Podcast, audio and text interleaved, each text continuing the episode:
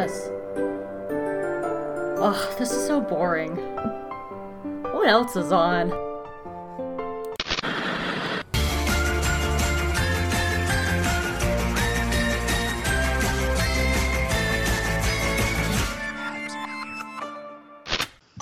Hi, everyone. Welcome to a brand new episode of Hope Makes Chris Watch Cartoons, an animation podcast for a geeky girl experience. I'm Hope Molinax, and I make my friend Chris Honeywell watch my favorite animated shows. In this episode, with their summer in Gravity Falls threatening to come to an end, Mabel and Dipper decide to take on Gideon and win back their home. We're talking about Gravity Falls season one finale. Gideon rises this week. How you doing, Chris? You've made it through one season of Gravity Falls. Didn't take long. It didn't seem like it took long. It feels like it just flew by, doesn't it? Mm-hmm. It really does.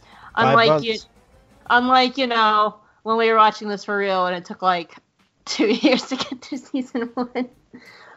The crazy thing about this, because I know we're eventually talking about the end, is between this and the airing of season two was a year and two days, Oh. and the fandom went insane that Yeah. year. Yeah. Yeah. Well, for the first time, you had stuff that like from one one episode to. I mean, I'm sure everybody watching the show is looking forward to new episodes, but geez, you know, and when it was just Monster of the Week, it's like okay, they haven't had a new episode, but you don't have anything hanging like on this one. there's so much to it as well because there was also shorts released. Uh, there are 17 shorts came out between this and season two, which we will talk about. We're, we'll talk about that in two, two, three episodes. few weeks. Yeah, a couple weeks. We'll go through the shorts. So the shorts dropped some nuggets too, and so then once we had all the nuggets of the shorts, and then some of the stuff, and one thing that was also released. All them shorts nuggets. Yeah, and then what was also released um, after this episode, Alex Hirsch, do not go to this website, Chris. Um, Alex Hirsch Okay. released a website called, um, oh, what was it called? So it, it- he, he released some website, uh, I can't remember the name of it, um, searchfortheblindeye.com. And he would just randomly, like, not even like on a schedule, he would just randomly drop uh, ciphers. And sometimes you would get like four days in a row and then you wouldn't get any for like three months.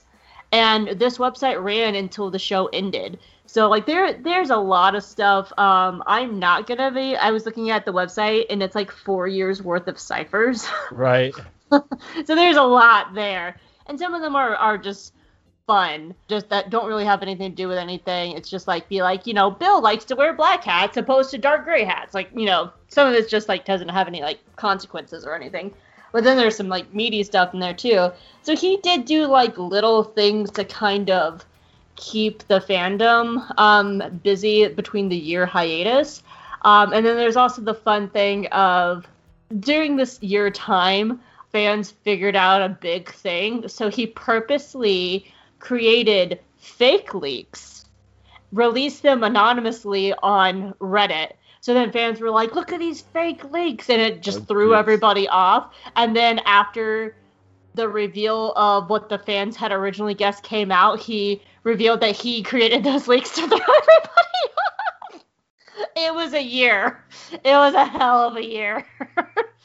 I remember this year very clearly Gravity Falls between this episode and season two. it's just so funny because growing up i've always been interested in weird conspiracy theories and stuff like that and and all that it's always been a fringe you know considered a fringe sort of interest. So and now it's just it's people have picked up for better and worse.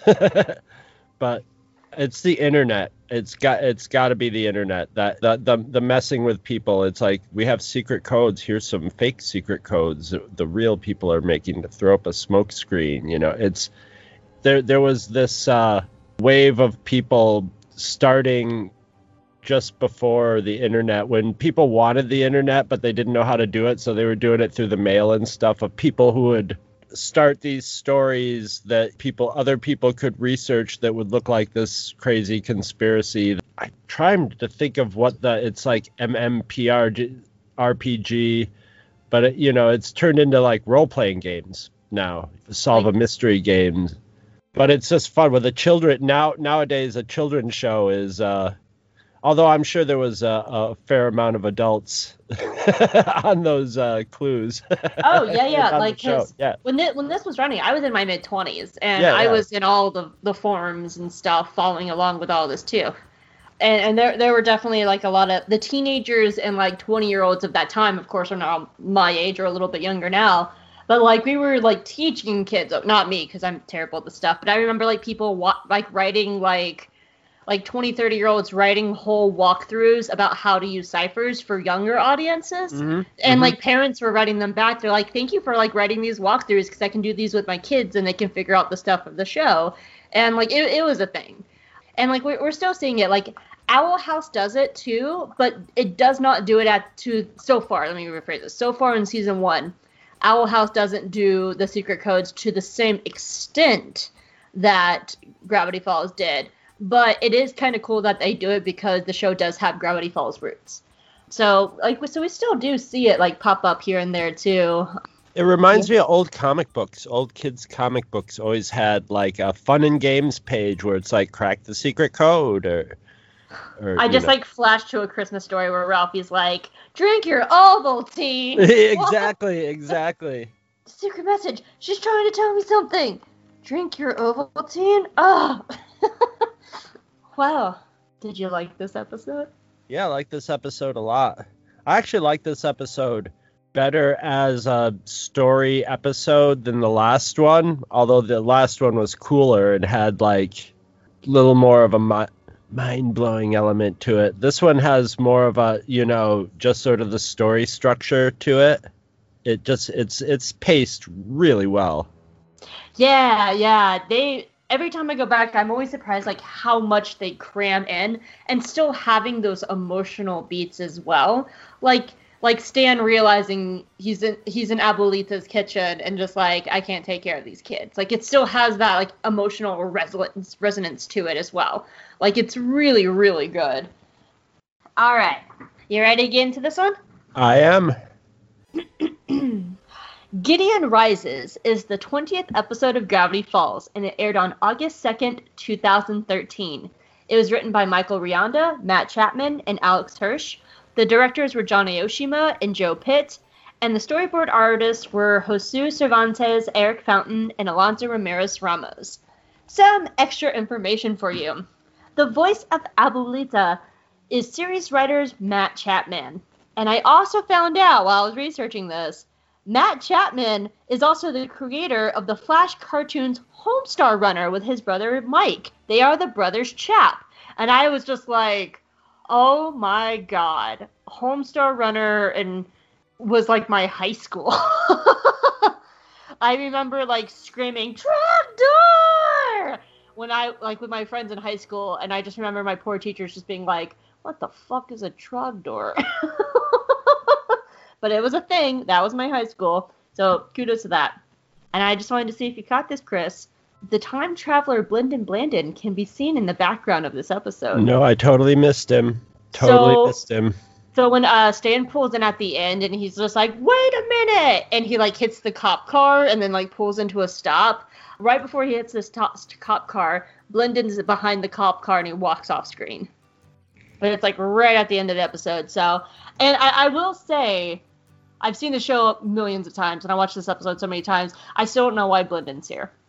Like that, that is like I, I don't know why Blendin's in this episode. I don't know why he witnessed this moment of all moments. Um, I still don't know why, and I would love to ask Alex, Hir- Alex Hirsch that one day because I don't know why Blendin's in this episode. As always, Hope Makes Chris Watch Cartoons is broken into several parts. Part one will be the stories, themes, and characters. Part two, we will read from the journal. Part three will be Chris's speculation and theories corner, and part four will be the ciphers and connections to previous episodes.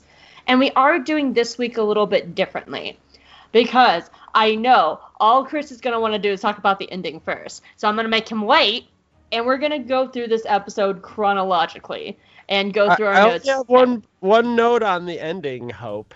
Only one note. Really? Yeah. I thought you'd Be I like, mean, I, ah, have, "I'm I, I mean, it's not like I'm gonna not talk about it more than that one note. You know, it's not Yeah. like I'm gonna branch off that one note. But yeah, I only have really like one note. Technically, I have two notes. So anyway, well, well, I'll be clear by the end of the episode. so what Jim made your jams and your favorite part? Mabel feeding her head squirrel. Most people would like bat the squirrel off. She gives it a nut. I love squirrels, so the squirrel bath was always is always, uh, and of course there's a squirrel named Chris in this, specifically named, and he gets to take five because Chris is one of the best workers there. He's the best squirrel of the bunch. I have four this time. I Oh, like the way Gideon Gideon has the books and he lays them down and you see he has OCD of some sort because he has to switch the books around so so they're in the proper order. And of course, Owl Trowel. Owl Tr- that's one of mine. It reminds me of a, a um, Dead Milkmen song called "Smoking Banana Peels." It starts out with a voice going "Burrow Owl, Burrow Owl," but I just hear "Owl Trowel, Owl Trowel." Was that all your things? That's it. That's all I got for favorites. Although that was four things. That's a pretty good uh, That was pretty good. favorite list. Um, Owl Trowel is one of my favorite things because it just comes out of nowhere, and it's just the ridiculousness of Invro commercials, and even It Stan should have been. It should have been Owl Trials by the maker of the Eel Barrow. Oh my god! See, I'm born to do that that shit, man. I'm born to write that stuff. Eel barrel. Eel Barrow by the makers of the, I'm just the imagining. makers of the Eel Barrow. I'm trying to imagine this. Like, are the eels the wheels, or is it a wheelbarrow for your eels, or it's a is it? wheelbarrow to carry, carry eels in. Because I was also imagining eels It like has wolves- high sides so they can't wriggle out, and funnels them all out the front safely. It also has a a filtered water drain at the bottom, so you could carry your eels in water and then drain the water and then just sluice them out the front. Oh my god, this is brilliant. I love it. And my other favorite part, and this is one of my favorite lines, and I'll talk about it more when we get to the end. I love Stan's final line looking up and just going, Here we go. And I will talk about that line more when we get there to the end because I love that moment so much. So, we open at Abuelita's house. What are your thoughts about Abuelita? I knew it instantly was a, a guy doing a old Spanish woman voice. It's like uh, it's like somebody's doing a variation of um, Family Guy. The housekeeping, housekeeping. I go now. It, sort of sort of voice. You know about that because It's a little I- bit yeah. it's I- a little bit iffy, but I I like Abuelita as a character. We we do get more of her in, in season two, and, and I like her character, but it's always just never sat right with me that she's very much a caricature, and she's voiced by a white guy, and I mean for sure that would not fly today, but it also shouldn't have never flown in 2013. Well, So- I think she is a caricature, but I think like underlying all of it is, uh, and this is something that like reminds me of country living. Is there was like Soos's house. It like Soos is kind of like a man boy, and you can tell he's he's his man boyness is sort of allowed. You know, he's hanging out with his grandma in his underwear, just eating candy and and playing with his cards, and she cleans up after him you know, sort of thing. You, you pick up just a lot about the dynamic of his house, which isn't the great, healthiest dynamic, but it's a real dynamic that. And but you also can see how much she loves her because the walls are just Oh. plastered with Soos. Oh yeah, yeah, yeah. Oh no, of course she dotes on him. She probably like, and that's probably why he's large too. She probably makes great food and is just like, eat now. Here you eat now.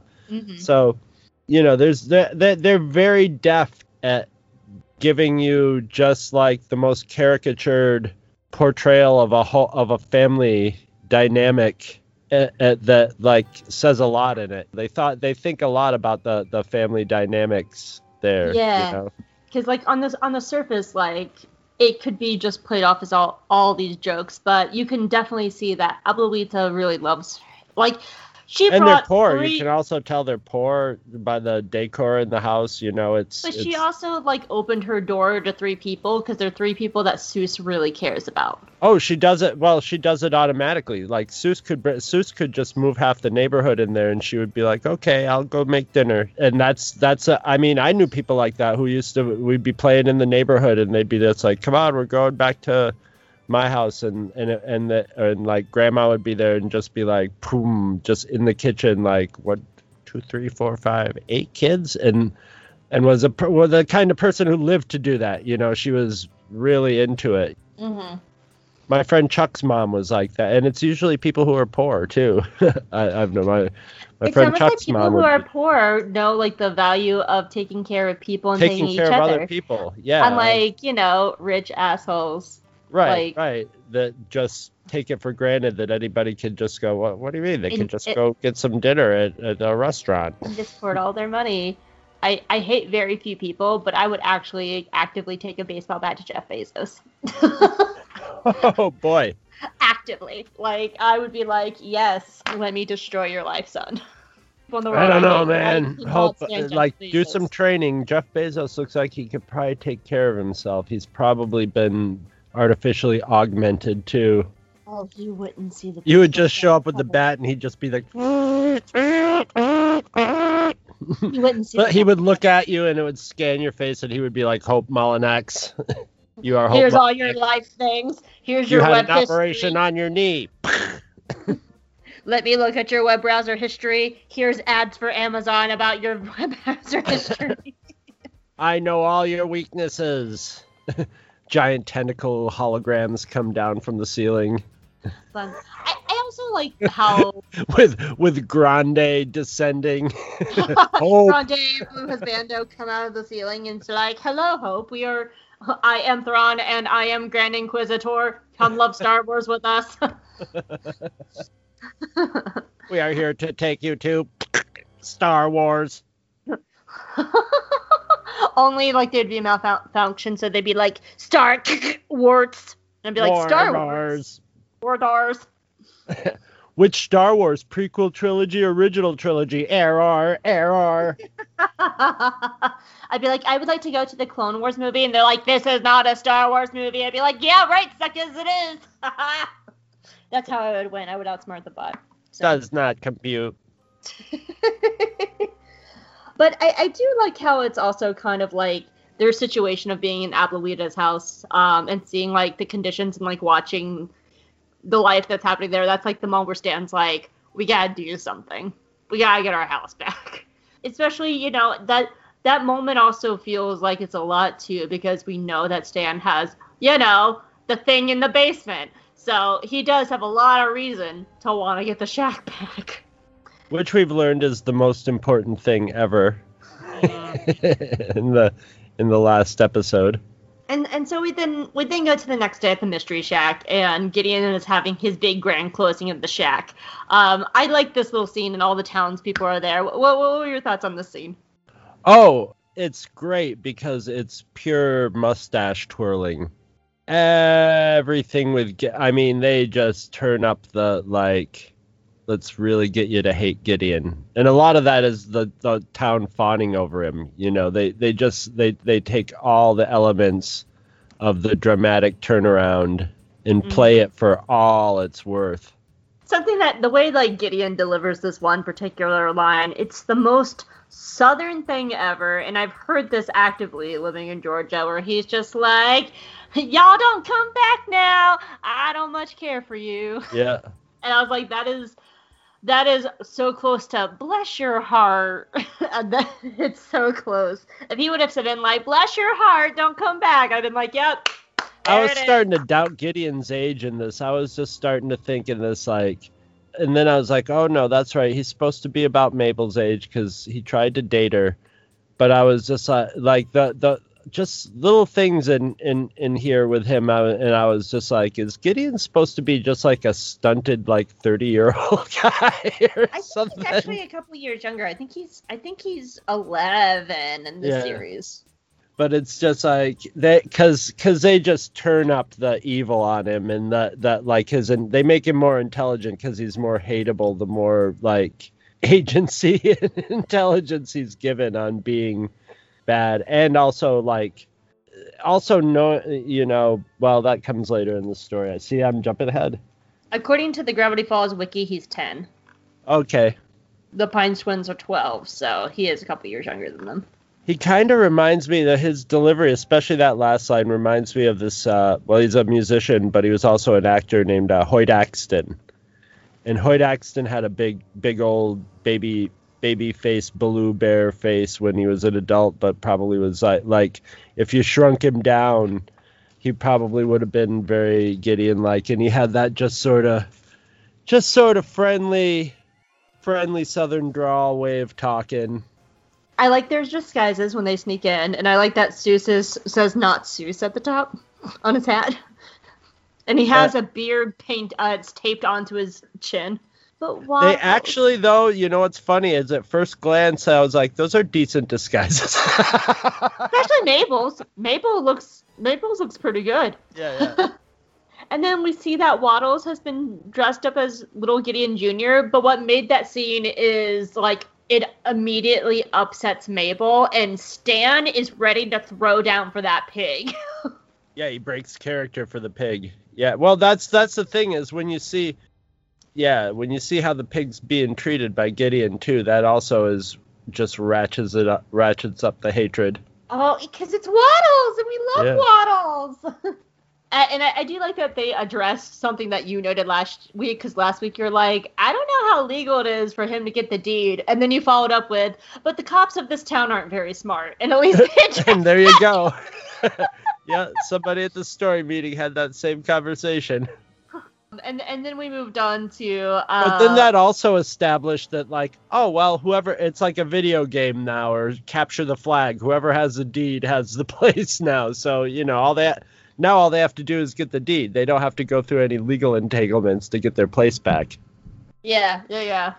Um, and then so they get kicked out, and we have that scene where Wendy comes up, and we we see find out that Soos knows about Dipper's crush, which is you know obvious.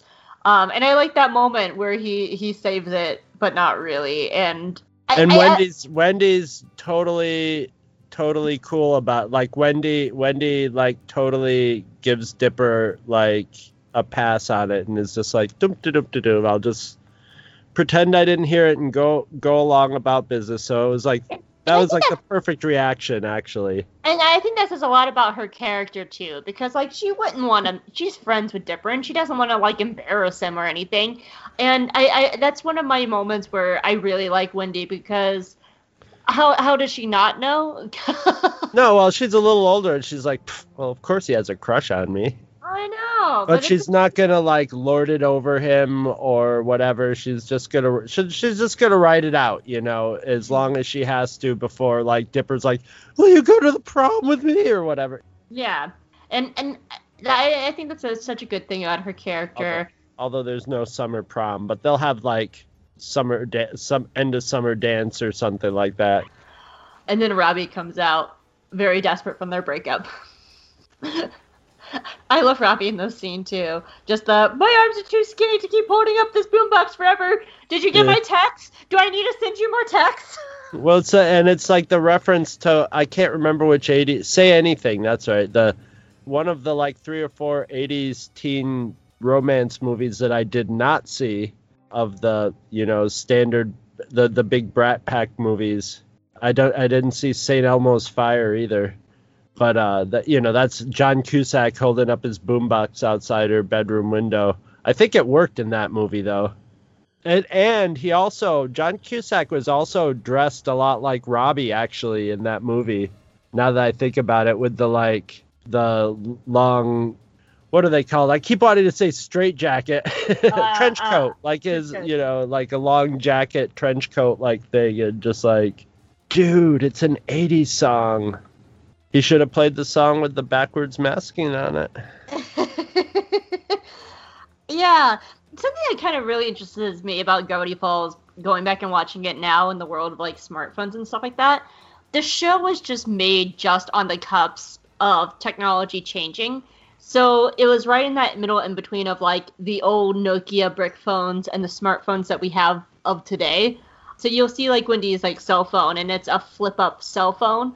And then we see things like boombox and cassette tapes and CDs. And it's interesting because it's like right in that little middle time period of like cassette of cassettes and Nokia brick phones and the smartphones and MP3s of today, and it has that like nice like little middle section there, and I, I always like that kind of I- gravity pose as well. I always thought that stuff would not work after a while, but nowadays in the world that we live in, even if you are just used to having, you know, your iPhone or whatever, people are, you know, I mean, they still make records. People are, I mean, there was a time period where it's like, look, kids don't know what this cassette tape is, but everybody know, like, all that stuff is like kind of like retro culture now.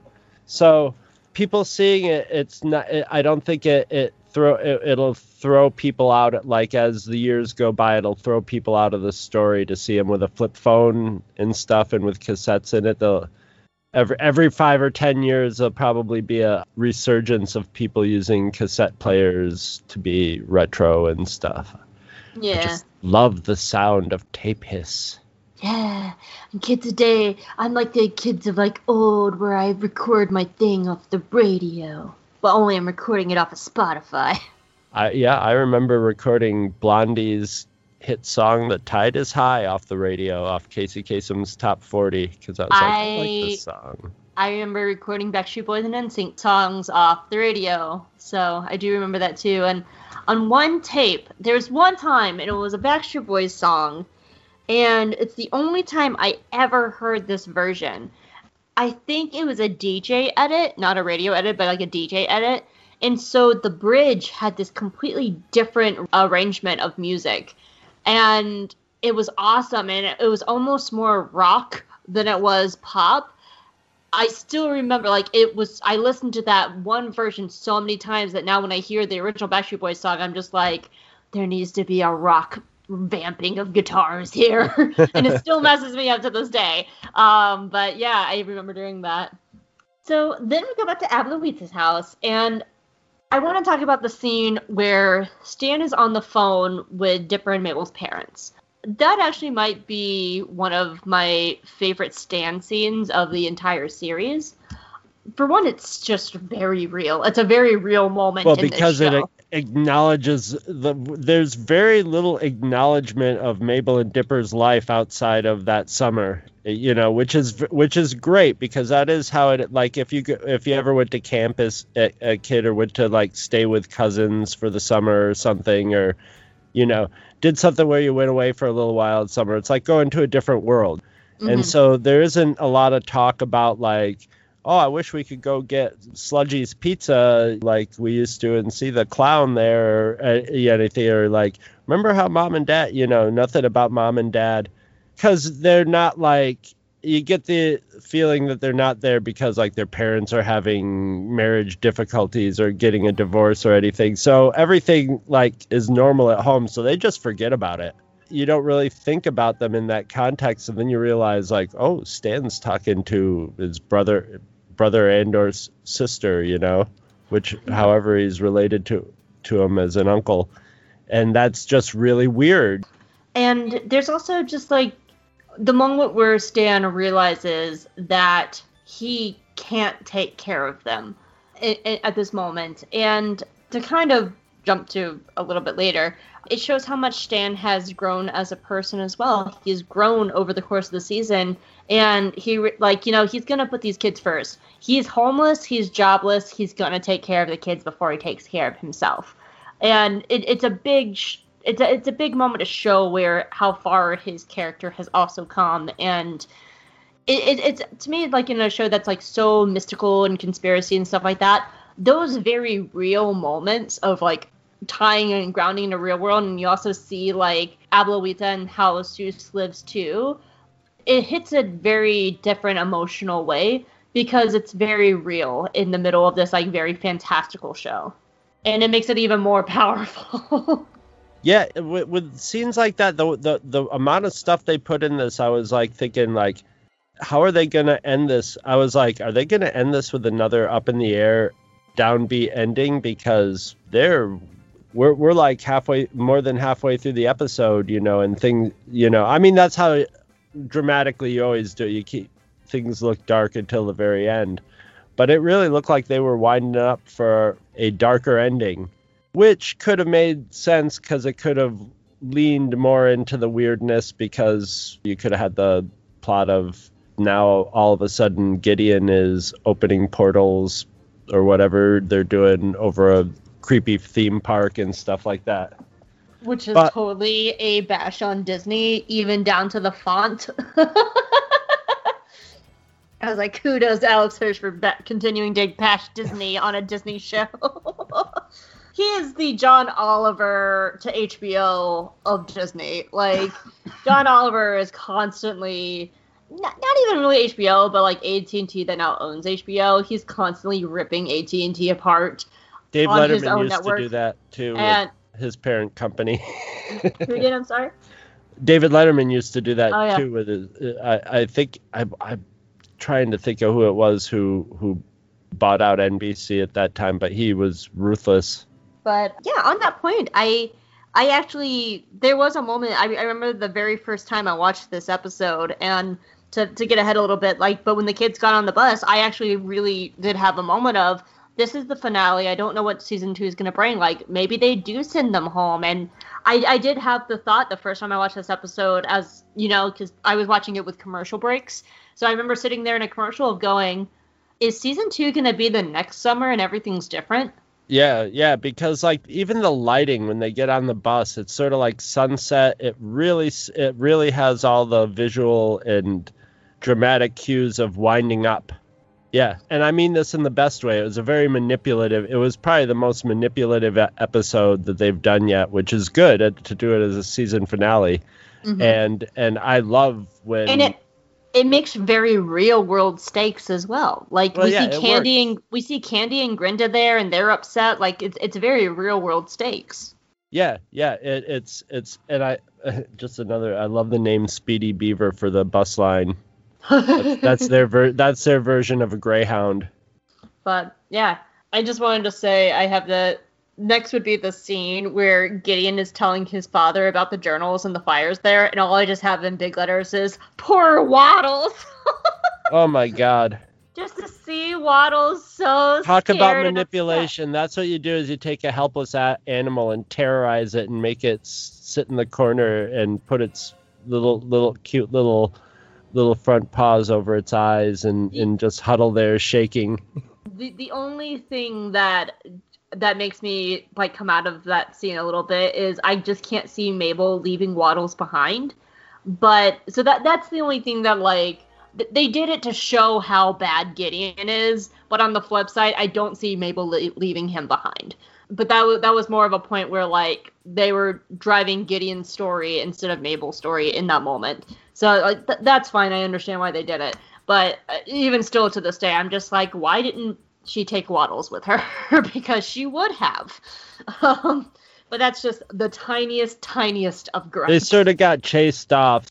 Yeah, I mean, that's true. It could have been a thing like when the wrecking ball and the dynamite like blew up the house. Yeah. Maybe Waddles ran ahead and they couldn't find him. That could Yeah. have been a whole thing too. Yeah. They do live in the woods. All right, Chris, your gnomes are back. I love that the gnomes, the defining characteristics of the gnomes are that they're horny, creepy, and kinky. Gross. and that's they're, they're so gross. and that's what that's I, I mean, it's just such a weird, inappropriate adult humor to have in a kid show. And they're also like, hey, that we know a cute girl named Gideon.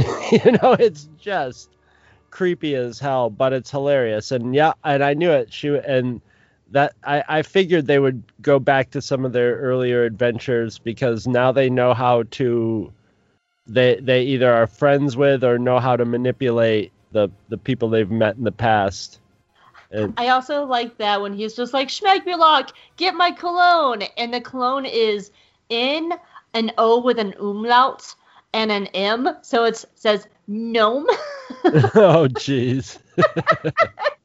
His, yeah, he has gnome uh, cologne, but the O has an umlaut to make that um sound. I totally missed that.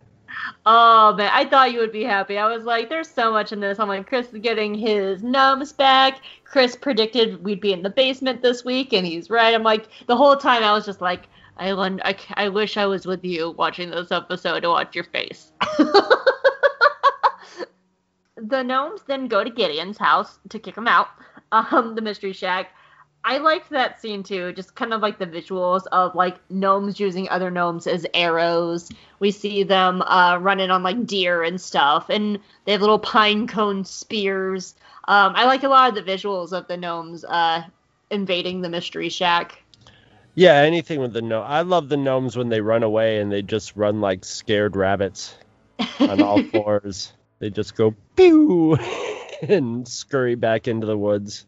So then we uh, have Stan sticking the kids in the bus, and they're on their way out. Um, this was my note about how far Stan has come, um, and my fear of them actually ending it.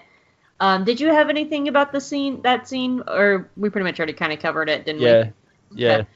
So then Gideon discovers he's missing journal number one, and he goes and activates the Gideon bot. What are your thoughts of that scene? You ever heard of this comic called Martha Washington Goes to War? It was a Frank Miller comic that he made Oh. in the 90s. And I it was have. It's been a while. I haven't a- read it, but I I've heard of it. Yeah. satirical future story, but it's about a young black girl who's ra- you know raised in the dystopian future ghettos where pretty much your only option to get out is to go into the sort of civilian military thing and she makes her way up through the ranks and she ends up like basically destroy she basically ends up like becoming an outcast she uncovers corruption and hooks up with rebels and ends up pulling down the power structure. But at the towards towards the end of the first series of comics that they did with her there's a big battle and like basically all the corporations are running everything and they have their own little armies. And they had uh one of the armies was the big boy army and it was the, you know the fast food it was just basically to stand for all the fast food people and they ran Oh, like you know, Central, like the uh, Central like America where all the cows were and they had a giant TJ's big boy robot that they Oh. used as their battle bot to like to enforce you know enforce people and keep people away from their cows and stuff and it basically was the gideon bot you know the gideon bot is also influenced by modern movies where they put the cgi suit on him and stuff and he just sort of runs in there but it's the same basic uh, you know the the the tj's big boy had a whole crew inside of it you know type of thing but it was the same sort of idea just a giant little porky man boy making its way across the countryside. So I, I really liked seeing that. I don't know if they'd read that comic and this was a tribute to it or it was just a wonderful happenstance, but I finally got to see my giant TJ's big boy rampage.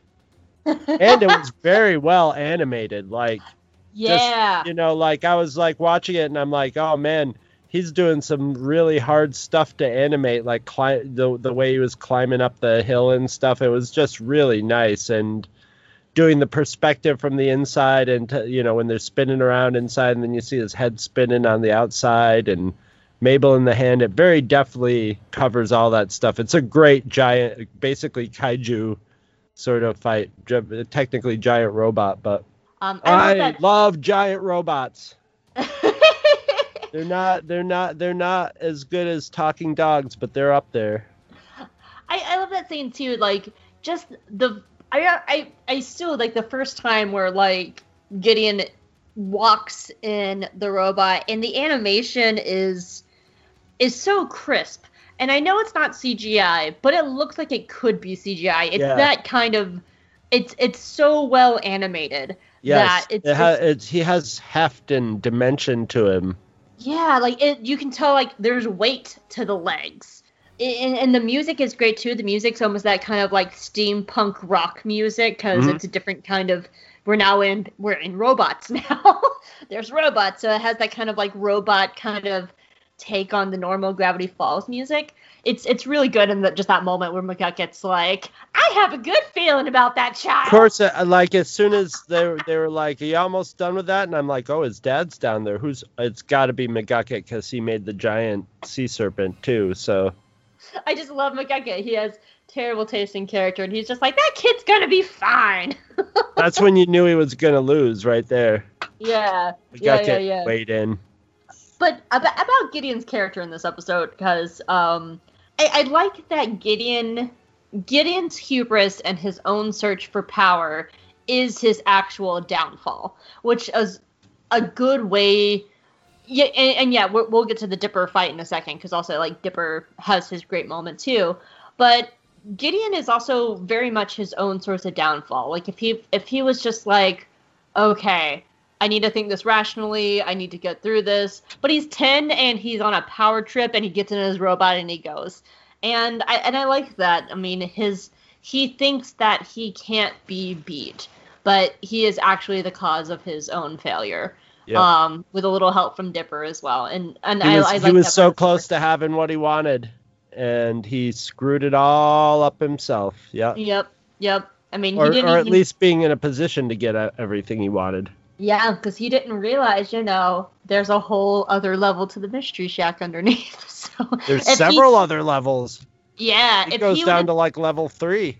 yeah, yeah. If he would have just been patient and just been like, okay, I will deal with them later. If he continued to build Gideon Land and had cleared off the mystery shack, he would have found a lot more. um, I love Soos as a bus driver. Yeah, I like that. That that was a nice throwaway joke earlier that paid off at the end. And it's like, all right, he did say bus driver, but I just pictured a school bus more than anything.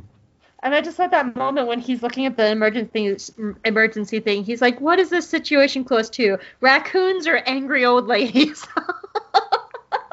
I love Steve as a bus driver. All right, so let's talk about this big showdown with Gideon and the final fight on the bridge and all that. And Dipper has a big moment. We get grappling hooks. Like, well, what was your your thoughts on this big showdown and fight with Gideon and the bot? Oh, it was great. It was just nicely done. Very satisfying. That's what I'm saying. This is just a manipulative episode. It gives you a sort of, it takes you through the whole process, which can, if you don't pull it off, it comes off as being really trite and cheesy. But they did what the stuff that, that's why we end up looking at this stuff because it, it's the more the cream of the crop where it does succeed because they set themselves up to earn it you can write this last episode, which is a completely by the books storyline. Just all the twists and turns are there, and it could be very trite, but then, you know, it has all the weird trappings of Gravity Falls attached to it.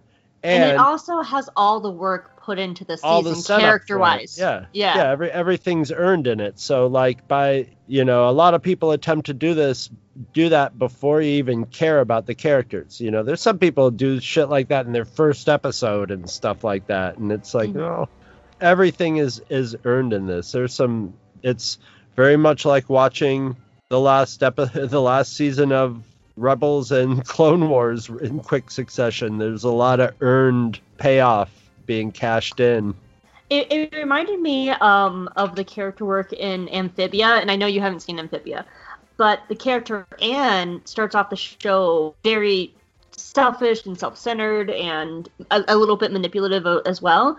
But the entire first season is her journey of being a kinder, more respectful person. And so when you get to the final episode of Amphibia, spoilers for the final, ep- uh, the, the the finale of season one of Amphibia, we run into her friend. Uh, I think her friend's name is Stacy, and Stacy has not gone through that journey, and you can see how much Anne and Stacy are night and day. And Anne used to be a lot like Stacy in a lot of ways, and so it sets up this like wonderful conflict between the two of them. Um, and I'm still working my way through Amphibia season two and catching up, so I know there's been other stuff that's been happening, but it, like animation has been doing a really good job of making sure that there is the setup in the character development. So when you do get these big finale episodes, there's a lot of work and payoff that goes into it, and it it, it, re- it really is earned. Earned is the key word here. It's a very earned finale. My shallowest note is I just I think the mystery twins are so great. Um, Dipper has that moment where he like protects Mabel from falling rocks, and then when the Gideon bot picks up both the the twins, there's a moment where they're both like grabbing at each other's hands and like fit, then clutch each other's fingers and they get ripped apart. And I'm just like, oh, the mystery twins are trying to protect protect each other, and I love them. And and so to, to Mabel and Dipper in this one. To the, these were my big Mabel and Dipper notes. For Dipper, this is a culmination of his journey all season. That moment where he jumps off the cliff, I was like, that is Dipper versus manliness when he was jumping cliffs with Manotaur. You have him fighting back, just like Stan taught him in Dreamscapers. And he has this like he he has this realization that because Gideon early in the episode was like, "You're nothing without your journal," and he's like, "No, I am a hero. I'm smart." And we also see Mabel. Mabel is the one that is picking up Dipper in this one. She's the one that's constantly going, especially earlier on in the woods. She's like, "You don't need the j- journal. Um, you can do this," and and she's the one that's picking him up. So it really shows that like he's the brain, she's the heart, and together they can beat a robot yeah. together. In the beginning, you, she was even manipulating him a little bit to get where where she's just like, don't worry. Basically, she was like, well, it looks like it's up to me to get this one, and that that sort of got him like going like, well, no, maybe I can uh, mm-hmm. do something too. So yeah. Yeah, like they really worked so well in this episode, and she's the one who's trying to like make him feel better when they're on the bus. And she's also the one that saves their lives like with the grappling hook. And i love that the grappling hook comes in at the end to save the day. It had to. It was chekhov's grappling hook. That was that was actually one of your predictions i, th- I think in the very first episode. You're like we're going to see the grappling hook again. Because that's when she got it and then she hasn't used it since this episode. But yeah like this was such good work for the twins up until this point of everything that they've gone through to the season to reach this point of Dipper being on his like pubo journey to finally come into his hero role. And then Mabel, who's kind of always been in the hero role, but as the heart, she's the heart character and being the one that's trying to hold everyone together. Like she's the one that's like trying to hold Soos and Grunkle Stan and Dipper. Like she is the glue and it all came down to this episode and it was just it, was a season's worth of work that was really well done. So the gideon bot explodes and then stan drives up and reveals that gideon is a fraud. Thoughts on that scene? Oh i love it. Once again scooby-doo ending where stan's like look all the tv screens he's been spying on you through the pins and talking about payoffs, this one had the most hilarious payoff so far. laugh made me laugh out loud. Was it the sad get 'em? Yes, it was. Yeah, yeah, that's one of my favorite moments too. Just the they kept using him, and then and then when you and then like finally it, the camera just pans over to him, and it was great. It was like a old Ren and Stimpy where in one episode they had a horse on TV getting interviewed and they asked him, you know, what his opinion was and he thought about it and he go, "No, sir, I don't like it." But then every once in a while in a Ren and Stimpy show, the camera would go over and the horse would be sitting there and you knew he wasn't going to like it. no, sir, I don't like it. I, I have that noted too, where they're just like Tyler, and just, he's just crying as he does it, and then they pull out the tiny handcuffs, like not the normal but handcuffs. they had to wait for him to weigh in. They're like, okay, if Tyler's not gonna say get him, that then, yep, that yeah, yeah. and I the tiny handcuffs are cute. But, just the cops have tiny handcuffs. I Must, it makes you think the cops might know about the gnomes and stuff. But my, my note about that too is, you know, the people of Gravity Falls might not be the smartest people, but damn it, they love each other and they will protect each other. And then the moment that they realize that Gideon has been lying to them, the town bands together. Yeah, to they ain't smart people, but they're decent people. Yeah, and they they're the ones that take over, and then they recognize that the Pines are, you know, the Pines uh, twins and family, like they're they're the heroes, and I like that moment where it's the town that brings down the retribution against Gideon and and take him in, which is a really good moment uh, for the townspeople as a whole. They have to because he's they're they're like basically his power, his ability to succor the town Mm-hmm. Without the tur- town turning on him, he's pretty much like set to do whatever he wants Mm-hmm. because he has the law behind him. Yeah. I, li- I like how you phrase it. They might not be the smartest people, but they are decent people. And that's true with really small town life. Like, Decent you- country folk, yeah. if you mess with one of them, you mess with all of them. The, the, the, the, actually, they could be terrible, violent rednecks, but like if you're in the town and like there's trouble in the town, then everybody will band together from the best to the to the worst of them. But like, yeah, but Gravity Falls is yeah, it's basically like, you know, basically they've only built Gideon as the really just terrible character in this. Everybody else has redeeming qualities. Even Gideon's dad, like Yeah, Gideon- oh, Gideon's dad dad's kind of an you have sympathy for them at least. Actually, Gideon's dad and mom are now free. You know, they've actually been liberated now. That that I'm I'm looking forward to seeing any kind of future, unless like Gideon breaks out of jail right in the first episode of season two or something. But it would be interesting to see what their household is like without having you know to walk around eggshells. I mean, in this one, he comes in and just goes get out, and his parents both go zoom out the door. You know. It actually kind of reminds me a little bit of all things of the Sonic the Hedgehog movie, which has, has a small town that's kind of set up in the same way as Gravity Falls. And there was a moment at the end. Uh, I can't remember the main character's name outside of Sonic, but the the ma- the main human character he has a deputy. His deputy is kind of like not the brightest thing in the world, but my God, that that deputy is the MP, MVP because when Robotnik is about to like take over, that deputy comes out of nowhere and he's like, "You're not messing with our town." And all the townspeople come out. And they're like, "Get out of our town, Robotnik! We don't know what this blue hedgehog talking thing is, but we're gonna protect it because you're in our town." So yeah, it reminds me of the. Sorry for spoilers of the Sonic the Hedgehog movie. They came here for Gravity Falls. They got spoiled for Sonic. Sorry, it's it's really fun. It's a fun. Jim Carrey is so good in that movie. I am so happy they're doing a sequel. You should go see it, and maybe you should just start drinking heavily now, so you'll forget what the ending is. Now, good work, Hope. Yeah. Yeah, I know. I'm not very good. Hey, I I have to work very hard not to spoil you in Gravity Falls. I have to spoil somebody on stuff. Hope it's a it's a pandemic, and and you're just taking money out of Jim Carrey's mouth. I think Jim Carrey will be fine. so then we have that scene where you know the Pines family are the heroes and everything's going good, and the kids sit down and they tell Stan about the journal. What did you think of that scene? I, I figured it something like that was coming, just by the, the the way the story was going. And Stan and and I was right. Stan's a sloffer. Stan is a, like he does the same sloughing off as I was talking about when when Dipper was talking about all the magical creatures in the woods. And he even he even worked it into this, like retconned it by going, "No wonder you believe in all that wacky stuff." And I was like, "Yeah, yeah, Stan totally knows what this book is and is just trying to downplay it.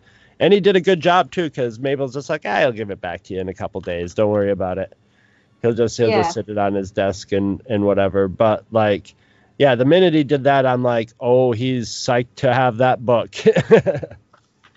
Yeah, and I like and that scene too. two.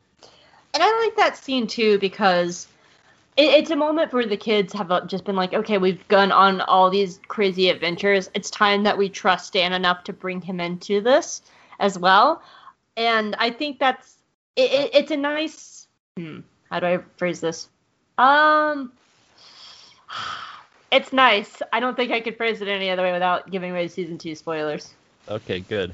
It's nice. I like it. All right, Chris, we got to the end. You know, it's nighttime, and Stan puts in the codes. What was your initial reaction as soon as we started going down those stairs?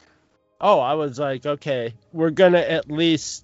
I I knew he was gonna march up to some sort of something, and what what he marched up to a, a like a computer and then like some sort of you know ceremony room, electronic ceremony room. I was like, okay, that that that's about.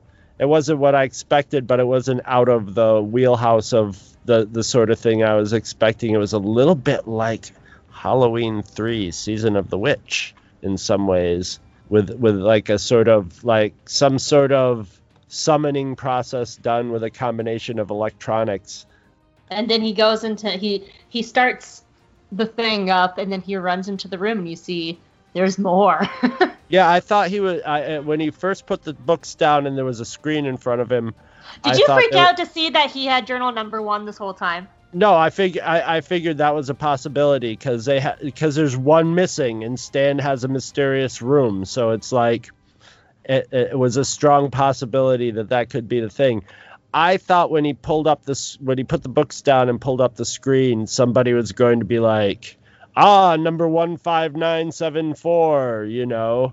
We haven't heard from you in 25 years. Do you have something? And you know, oh yeah, I have. You know, I thought it was going to be something like that you've activated the code or whatever, but no. But there is definitely more than Stan involved because he says we at some mm-hmm. point, you know, we finally done it or or it implies several things which gets into my prediction.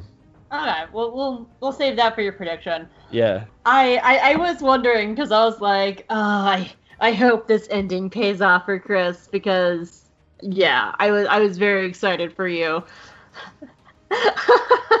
Well, I Um, think it's either going to be like Stan is working for this isn't in my predictions, but you know, it, the the the things that leads me to believe is either Stan works for an organization that's been trying to do something or when he says we like maybe he maybe he has maybe he has like a, a time portal and he needs to he wants to reunite when he says we it might be an old girlfriend or some you know his lost love or something and he's like now i can finally go back and save her life or something. It, there, there's there's a, a few implications to that that it could possibly be. But he does say we so he's so it's a a process. And i mean i don't think stan built that entire structure underneath the some of it looks like it's been there for a long time. They made sure that you saw pipes that were all cracked and old and rusty. So yeah, I love that stuff. I want mm-hmm. I want three levels beneath my house at, behind a vending machine. So bad.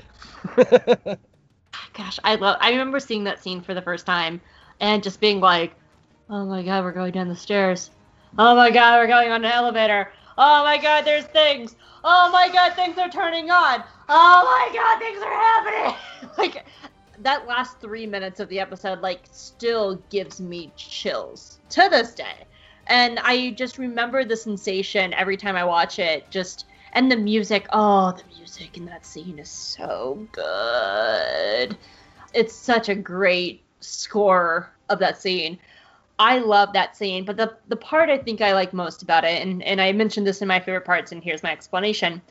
I love that final line of Stan looking up, and do you know what the thing is?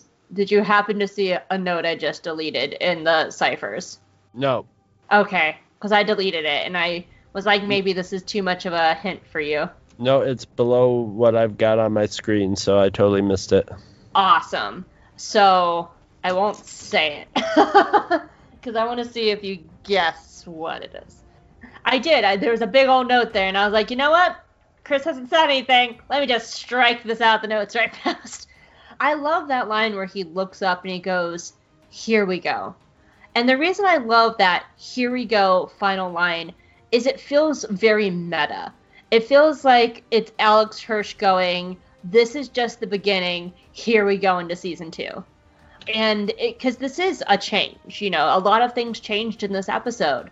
Uh, the kids have let Stan in on journals. We now know that Stan has had the first journal the whole time. We got to see a little bit of this, and everything changes. And the main villain is in jail. So the main main, villain- point of the main point of conflict is gone, which means probably the next point the new point of conflict is going to be um triangle guy. oh, Bill Cipher. Bill Cipher, yes.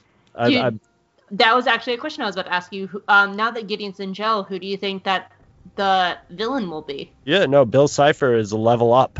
So they brought get Gideon to a, a level, and Bill Cipher is evil. Gideon was like pretty evil. He's psychotic, psych, psychopathic, sociopathic evil.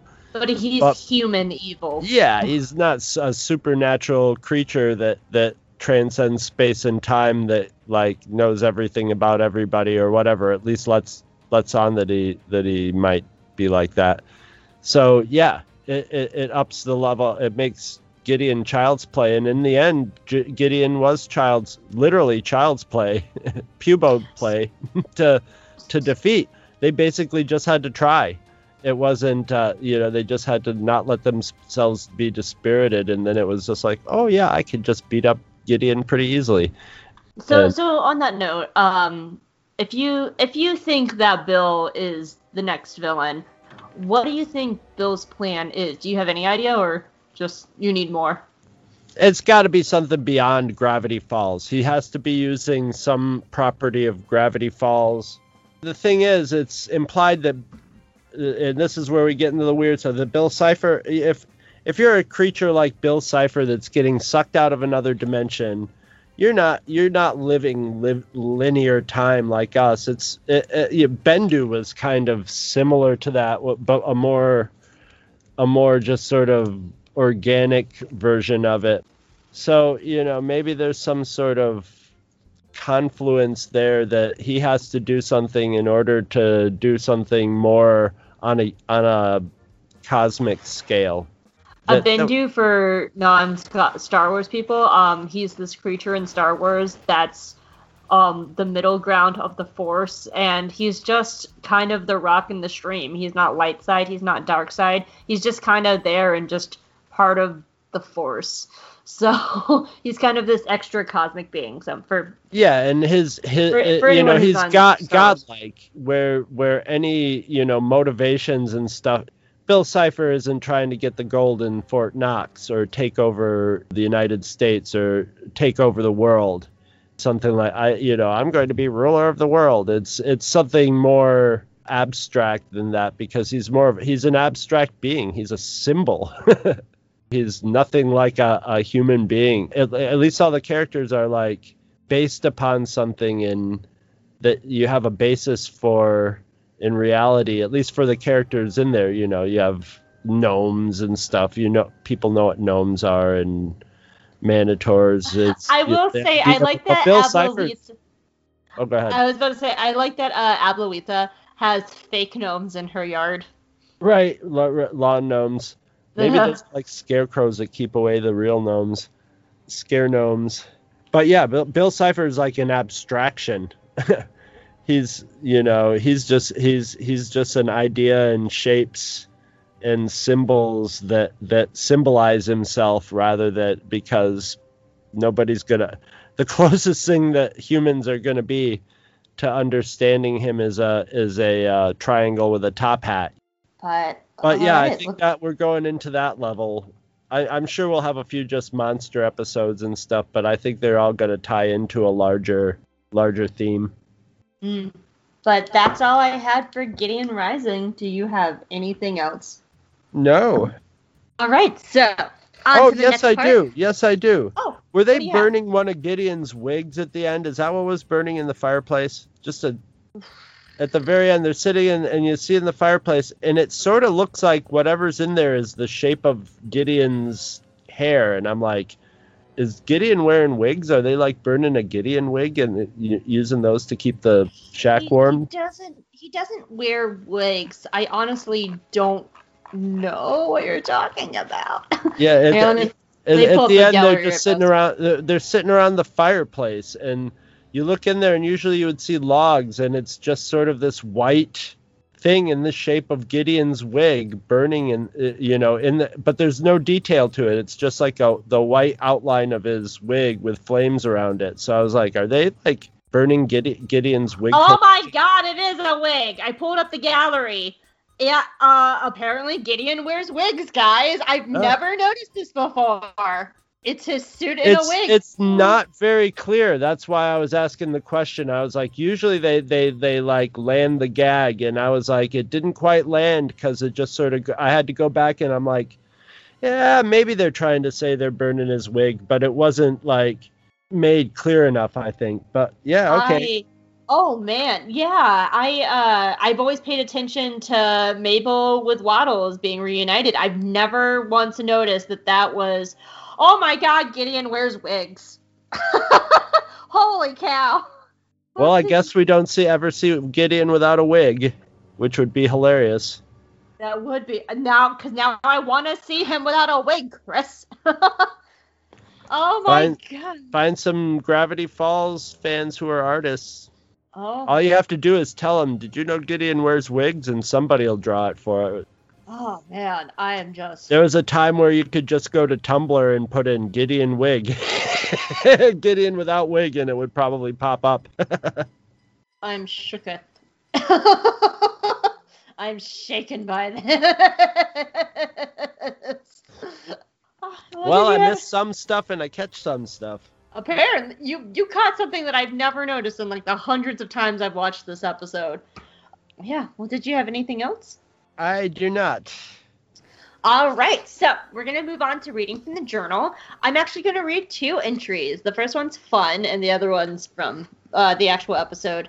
So they were talking about how Dipper mentions this, and then Stan holds it up at the end when he's laughing at Dipper about the journal.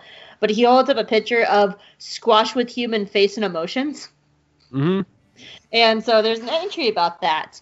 Um, it's from the point of the author. Under the title, it says, He is gorgeous. But I can't read the first paragraph because of spoilers, but all I will say is the author got this as a gift. That's all I can say about it. So, squash with human faces and emotions. He is gorgeous. I kept it on a shelf in the lab out of politeness because he got it as a gift and tried to forget all about it. But I could swear the gourd has been making moaning sounds while I work. Its expression changes on a daily basis, and it seems to be growing something resembling an arm out of its back. Politeness or not, I'm throwing this thing out. and it says, Seeds with warts, are these his future generations? On to the actual part. So this is about the Gideon bot, and this is from the point of view of Dipper. And so here we go. Oh my gosh, I am still catching my breath from the whirlwind adventure of the past few days. Gideon almost beat us, but then he screwed it all up in true supervillain style with a giant robot. Mabel called it the Chubtron Loser Droid 1000, but I called it the Gideon bot. Finally, a version of Gideon as big as his ego. Gideon controlled it from the inside of his head. He wore this stupid black skin tight onesie covered with ping pong balls. What's with the glowing cheeks? Is this robot wearing makeup?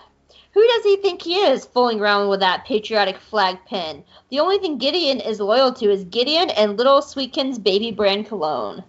The robot version is even more roly poly than the real Gideon. Why wouldn't you make yourself look more buff, dude? McGucket built it, and I guess he'll invent stuff for anyone who's willing to hang out with him. Still, I can't tell if McGucket's a good guy or a bad guy. Gideon Bot's weakness? Punching, bravery, and Mabel's grappling hook. Everything's back to normal now. Actually, it's better than normal. Gideon's in jail, and everyone is in love with the Pines family. We were even interviewed by Shandra Jimenez on Good Morning Gravity Falls. Stan spent the whole time stealing shrimp from the craft service tables. Everyone seems happy. Everyone but me. Half the summer's gone, and I'm no closer to figuring out the biggest mystery of Gravity Falls. Gideon wanted this journal so badly that he risked everything to get it. Why? I have no idea. He asked about journal number one. From what I've read, there are two more journals, but where are they? I have no idea. What happened to the author? Is he still alive? Why are so many pages burned and ruined in this book? I have no idea, and I'm running out of time to figure this out. No more fooling around. If I'm ever going to get to the bottom of all this, I need to find out what happened to the author. Time to get serious. Right here, right now. Well, right after we have a grand reopening after party. I wonder what Wendy's going to wear. And that is the entry from the journal this week. I forgot about the reporter. I, I, I, I forgot to note that I love the that she used the word local shyster. I love the word shyster. At the moment I heard that, I was like, he's gonna love that line. I've always loved shyster because I don't. I, I just remember having a friend who was like, "Did you know that Scheisse means shit in German?" So Shyster always sounded like you know someone who is shifty and then and then shit in it. So it always had an extra like bullshit, and it just is a great sounding word. It's one of my favorite words. All right, Chris. We finished season one. Hit me with your speculation and theories. You know, I, I gave you a couple possibilities of what's going on with Stan, but I think Stan has a lodge. I think you know with his with his hat, he's a member of a lodge, and we're gonna finally get to meet. We're gonna get to see a lodge meeting at some point. And at first, I thought it was going to be some sort of like secret society. Well, a lot, you know, it, it probably is some sort of secret society, but I thought it was going to be some sort of like government or worldwide sort of thing. But I'm betting it's made up of. We're going to see a lot of the members of the town, you know, who are actually secret members of his lodge, and we're going to have some meeting. he with- does and, say like, in and, and he like does the say in Legend of the Gobblewonker that the guys don't like fishing with him anymore.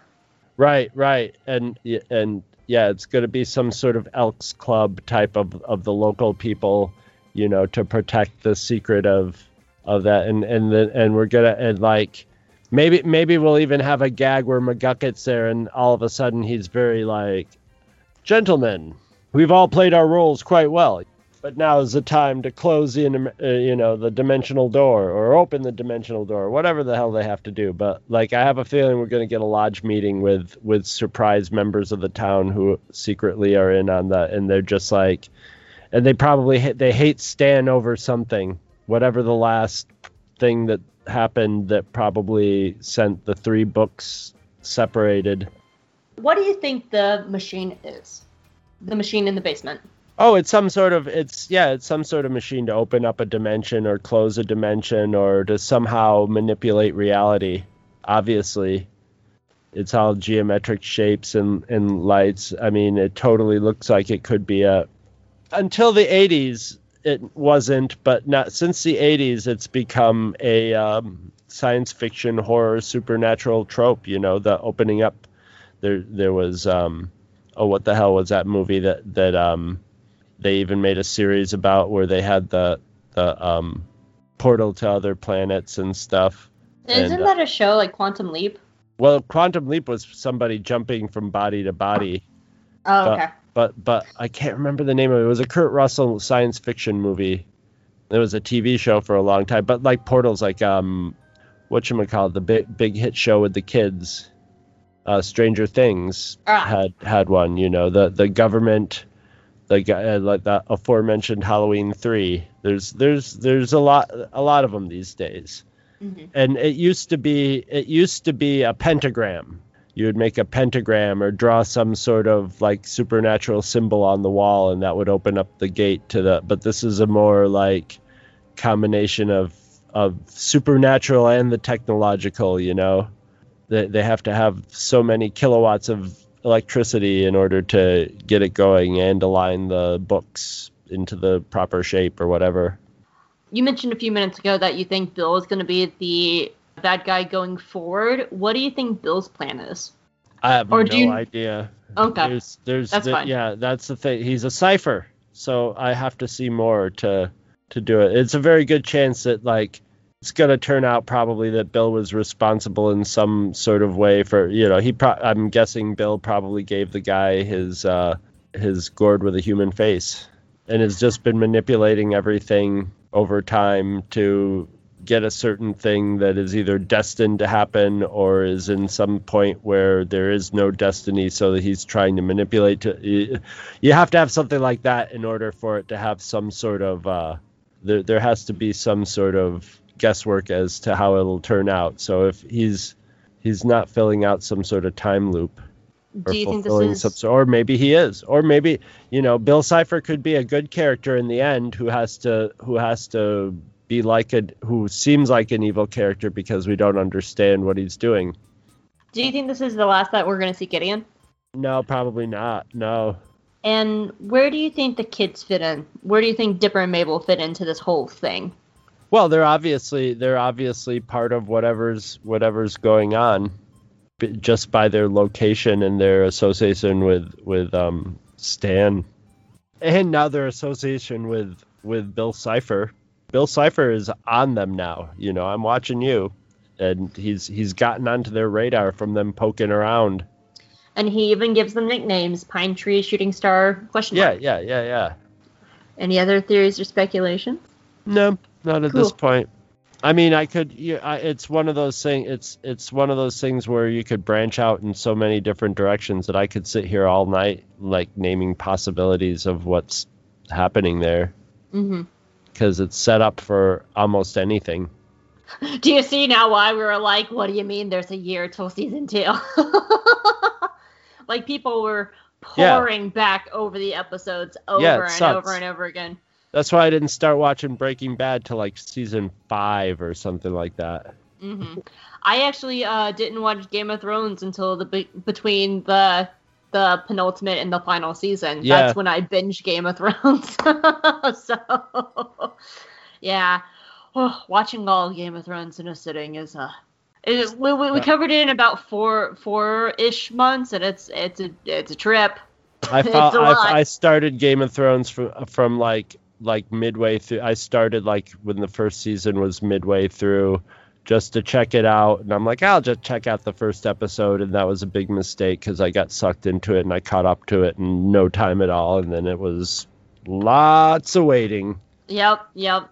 Probably the most unique experience that I had was before I started watching it. My coworker Alicia at the comic book store, every we, we worked together every Tuesday. Um, I had Mondays off because that was my day to podcast with Chris.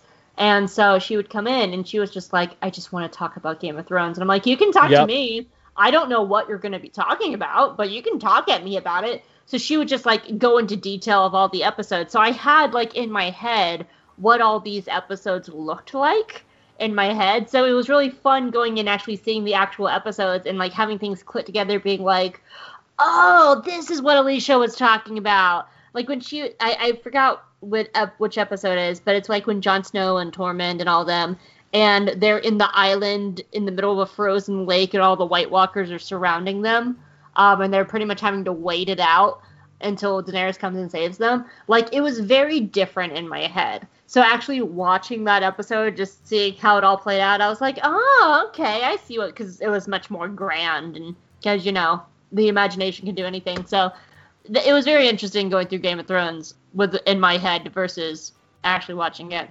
Anyway, so for the next part, um, it's our cipher corner and connections to previous episodes. There is one connection to a previous episode. In the episode Little Dipper, Gideon mentions that the Mystery Shack is housing a powerful secret, a reference to his belief that Journal Number One is buried somewhere on the property. It is then revealed in this episode that he was in fact correct, and Journal one, Number One was hidden in the basement of the Mystery Shack this whole time.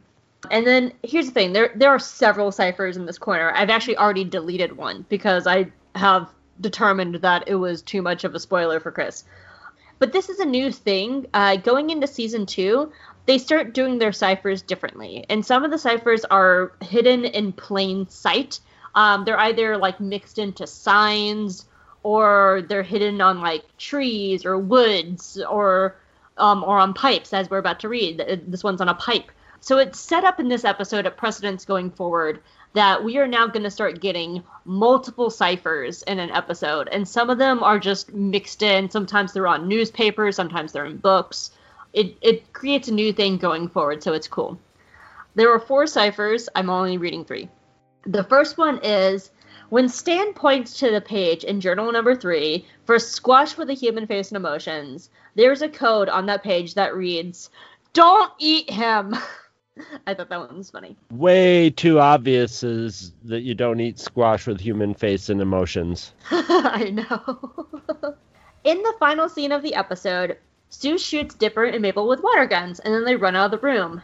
And then we get the shot that pans down to that evening with Stan going through the vending machines.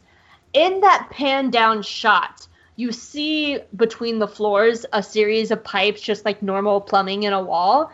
And on one of the pipes, there is carved into it, Bill is watching. It's such a quick thing, but it's a cipher. And finally, and I'm going to set you up a little bit on this one, Chris. At the end of every episode, there's a cryptogram, and once this one is deciphered, it reads Search for the Blind Eye. Here's where I'm setting you up.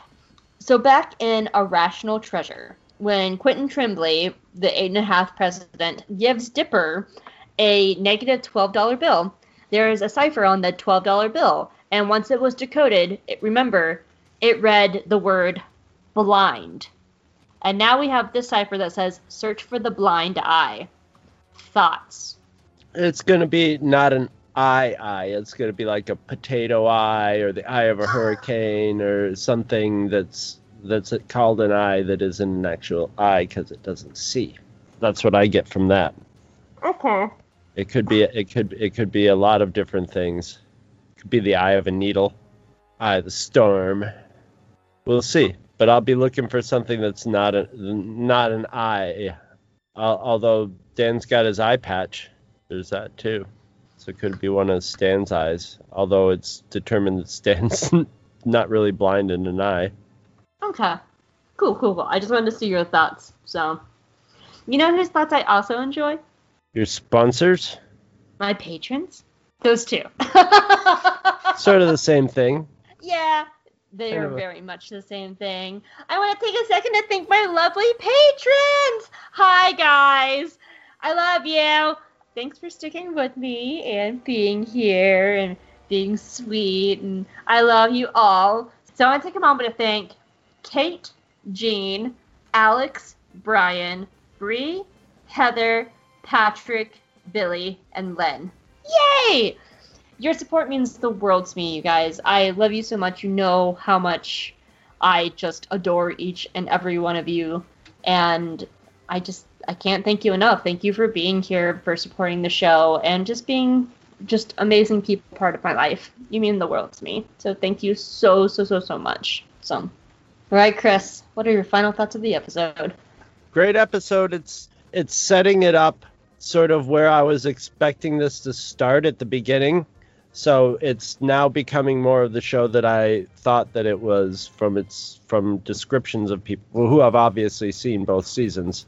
But now we're where I like to be, where things are going to get weird. Yeah. Things are g- going to get a little more cohesive, cohesively weird through the whole thing. And there is a tone shift for season two. Yeah, Um, I'm I'm I'm ready for Kitty Twin Peaks. Basically.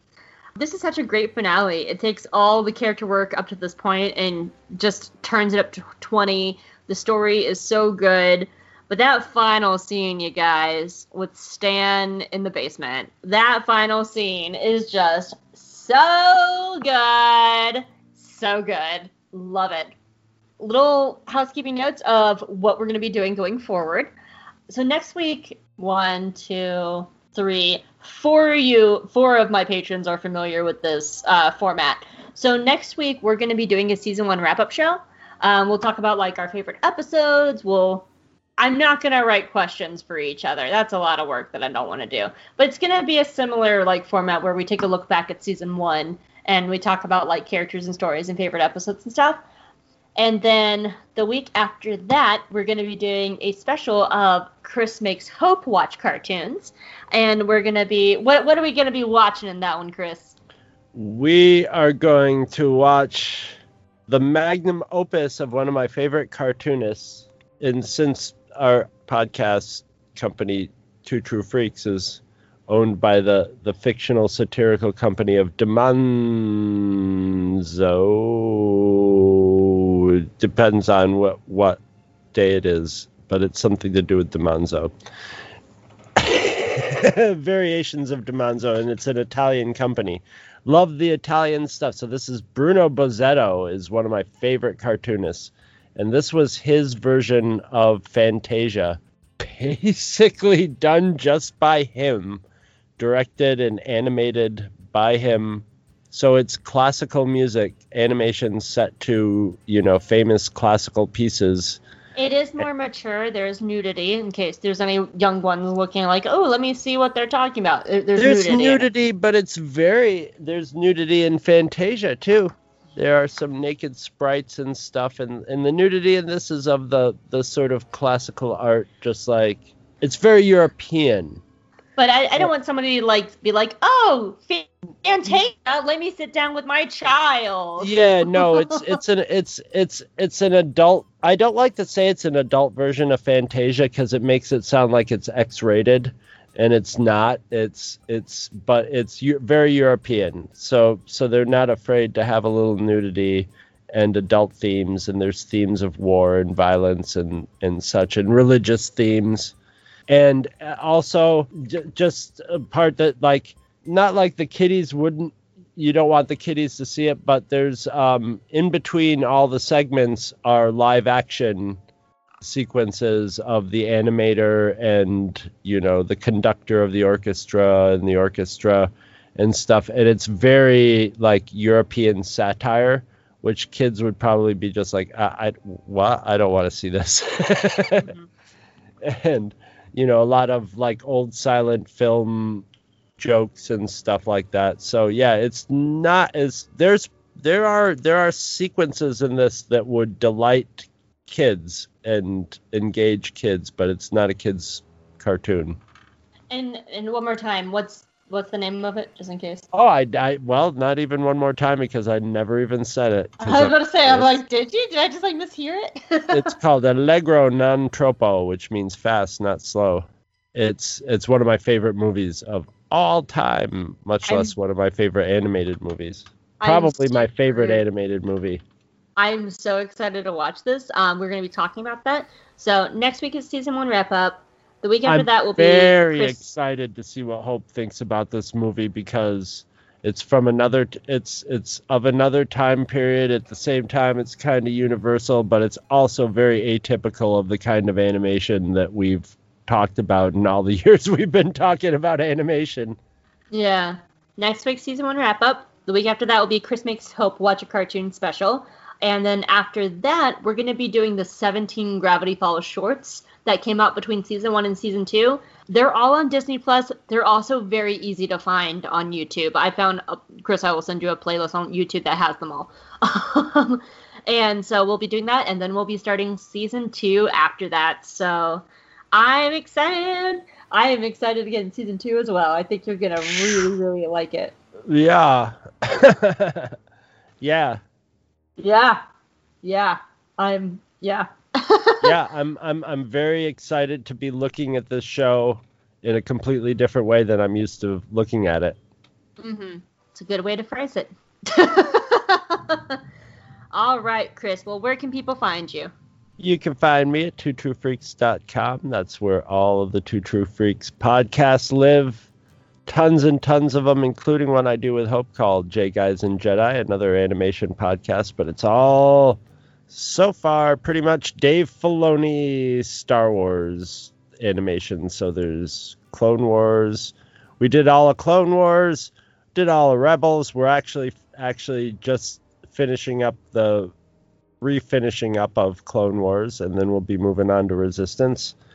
And you can also find me on Facebook, where we have a Two True Freaks podcast page where we post all our web, all our, all our shows and we have the Two True Freaks Cantina, which is sort of more of like a forum hangout spot.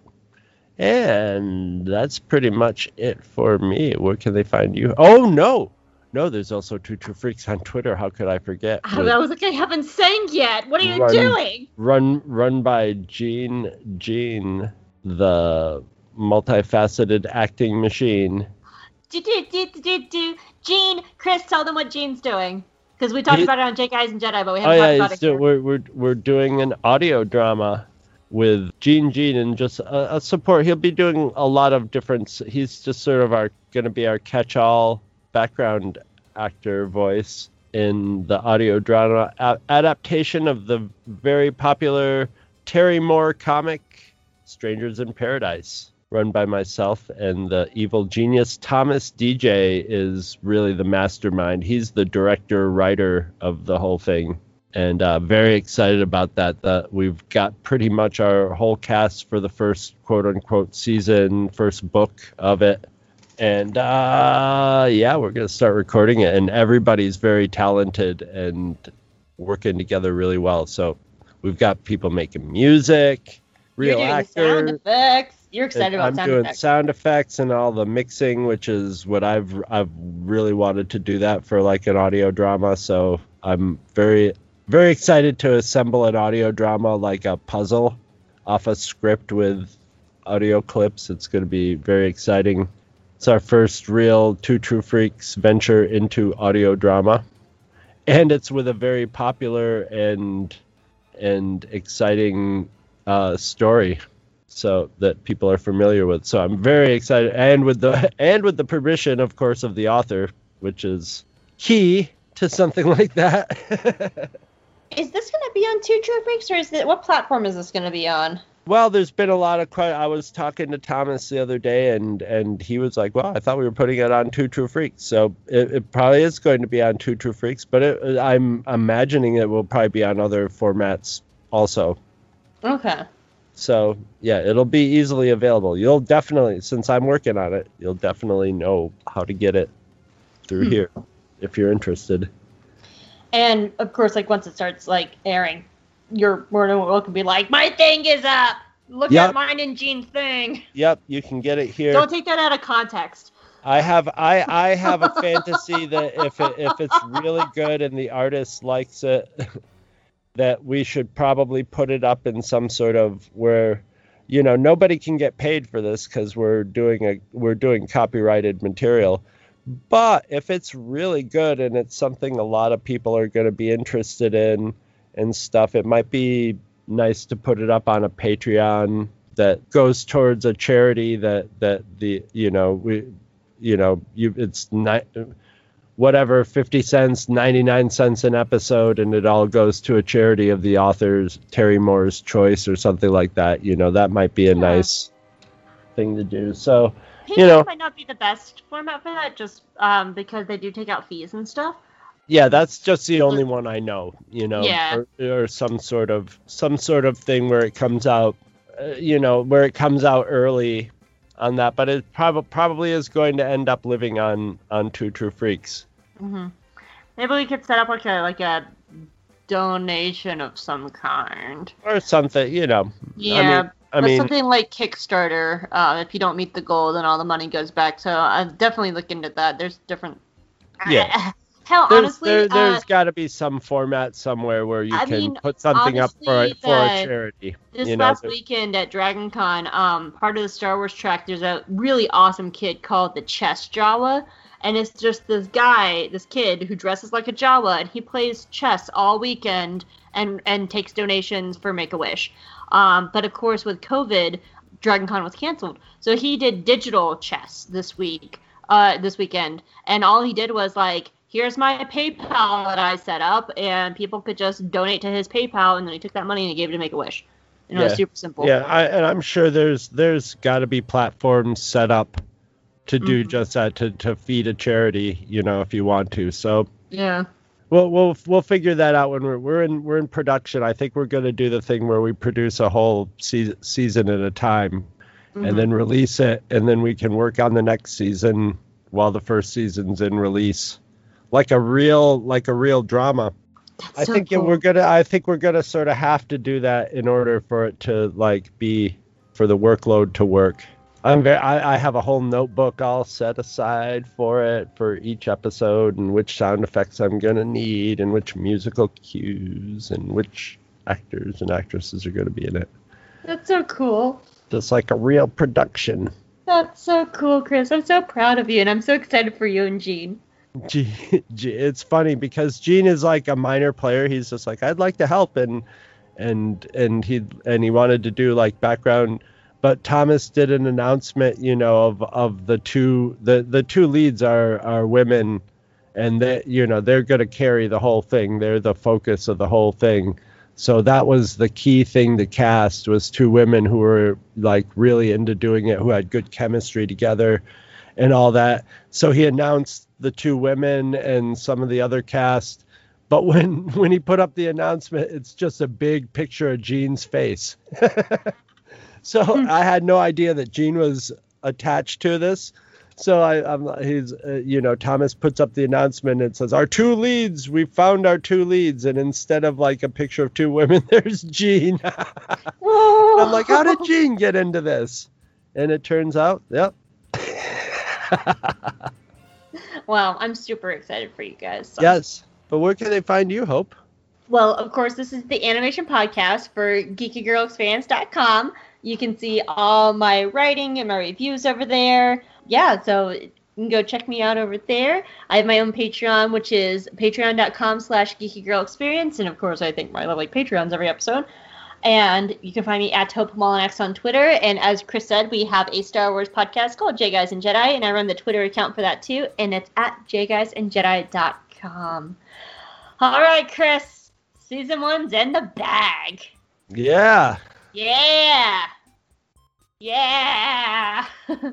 Normally, this is the part where it'd be like, you want to see next week's episode title? But next week's episode is going to be season one recap. No, I'm not doing a Rex or Kallus Evolution. you should do a Evolution. A Stanvolution? Oh my god. Is that is that possible? My brain just exploded a little bit. It's possible. I don't know if it would be as long as the Rexvolution. I could I could probably uh piece piece something together. Honestly, what I do um, is I just pull up an episode list and then I just start going from memory. I don't. I very rarely write things out. Um, I had to write stuff out for season four of Rebels. By the way, let me explain for anybody who doesn't listen to J Guys and Jedi. Um, in our season recaps of Star Wars episodes, um, of Star Wars seasons, um, what I I, I have favorite characters in, in Clone Wars. It was Rex, and for Star and for Rebels, it was Kallus and I would recap the entire series from their personal point of view, and I would add like all sorts of commentary. Like like my favorite ship with Kallus is another man named Zeb, and so I would like make up their romantic dates during all this. Like it, it was Yeah, just she would she would recap the season from their point of view. Yeah. So, So so I would ba- basically be recapping the season, a, a doing a season recap from the point of view of Stan. and they would be like some uh, and you would have like the ability to add commentary and stuff like that um i won't hold you to it but if you wanted to do a Stan stanvolution i certainly will not say no cer- certainly would be into it. i i always sweat during those i'd be the one to be like yes let me sit back and make a sandwich Let me go. time." Well, I'm a much, in this, I run into this in every podcast. I am way more of a terse writer than all of my podcast partners of uh, over the last 12 years or 13 years or however many years it's been, decade ish. I'm a, I'm, I'm a much more, I'm a much more like, how can I dilute this down into like, an entry in you know a, a guidebook or something like that while at the same time inserting comedy so it would be a, it would be a different experience than a rexvolution but i kind of like the idea of it we'll talk a little after the show We'll figure it out. There, there may not, may or may not be a Stanvolution next week, so we'll, we'll see. So, I can just hear like Gene, Brian, Heather, and Patrick just being like, "Do it, Chris," because they know no what I'm we, talking about. let let let them sweat All right, guys. Well, we'll see you next week. leave them with a mystery Oh, a mystery, the greatest mystery of all in Gravity Falls. and you find out next week will he do the stay involution All right, bye, you guys. grunkvolution the Grunkvolution. The Grunko Grunkovolution.